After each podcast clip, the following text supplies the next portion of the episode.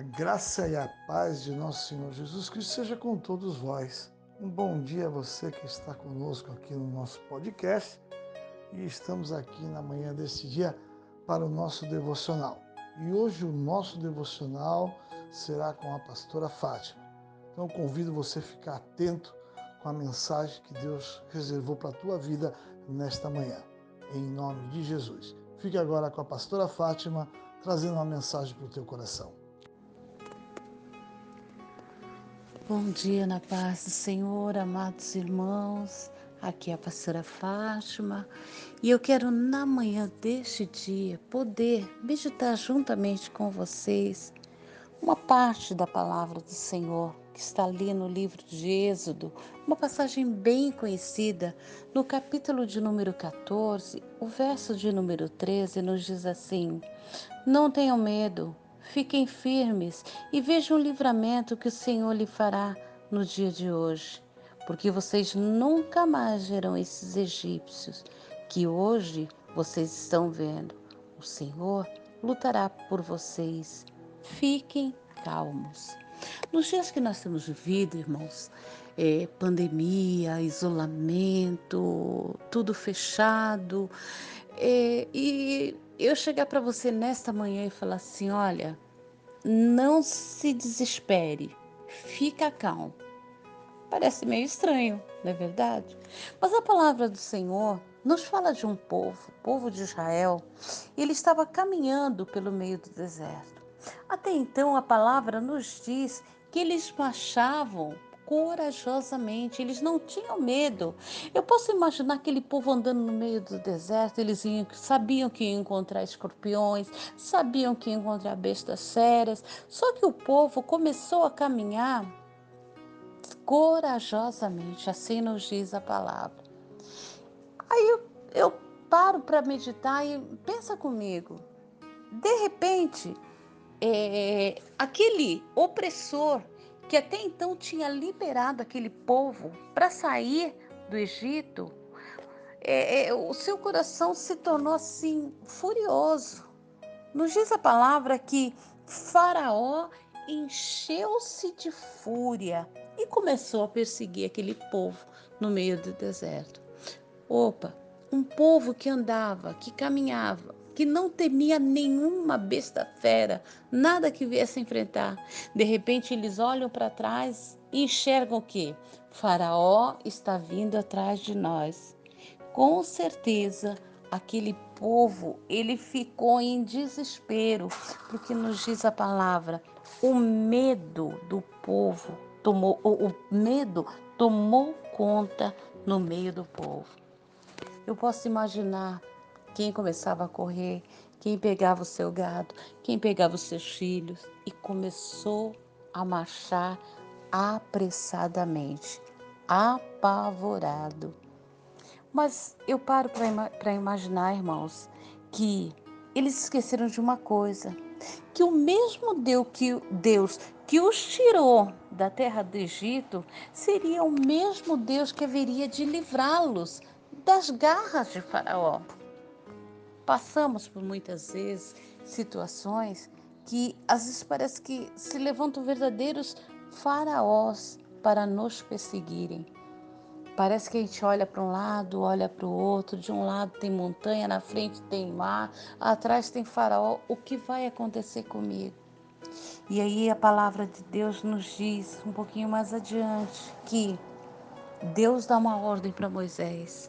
Moisés, Olha para este povo e abre a tua boca e diz aquilo que eu vou te dirigir. Irmãos, nós não vivemos por aquilo que nós vemos, mas nós vivemos por aquilo que nós acreditamos. Eu acredito, eu creio, eu tenho a certeza que aquele povo, aquele povo, quando estava caminhando, tinha esquecido por um momento das grandezas que Deus tinha feito quando as pragas foram enviadas sobre o Egito, quando os primogênitos foram mortos. Quantas coisas não aconteceram, não é verdade? Passamos por situações que parece que, ora, temos uma fé gigantesca, Daqui a pouco, parece que a nossa fé está tão minada, se torna tão pequena. Aí Deus manda essa palavra para mim e para você. Não tenha medo. Não tenha medo. Eu não sei que tipo de faraó tem perseguido a tua vida. Muitas vezes temos o faraó do desemprego, temos o faraó do isolamento, temos o faraó das doenças, das enfermidades, porque não é somente um vírus, nós vimos é, é, é, é mosquito, é tanta coisa que está vindo sobre a face da terra e temos medo. Muitas vezes temos, temos sim, trememos. E o que fazer? O que, que a gente vai fazer? O salmista, ele certa vez falou dessa forma: Eleva os teus olhos para o monte, porque de lá virá o teu socorro. Eu quero te convidar você a olhar para o alto. Eu estou agora neste momento na minha janela olhando para o céu e eu tenho a certeza de uma coisa: do céu virá o meu socorro. Ah, é o faraó da escassez? Está faltando algo dentro da tua casa? Jeová Jiré, ele vai prover, porque ele é o Deus da provisão. São enfermidades que têm assolado o teu lar.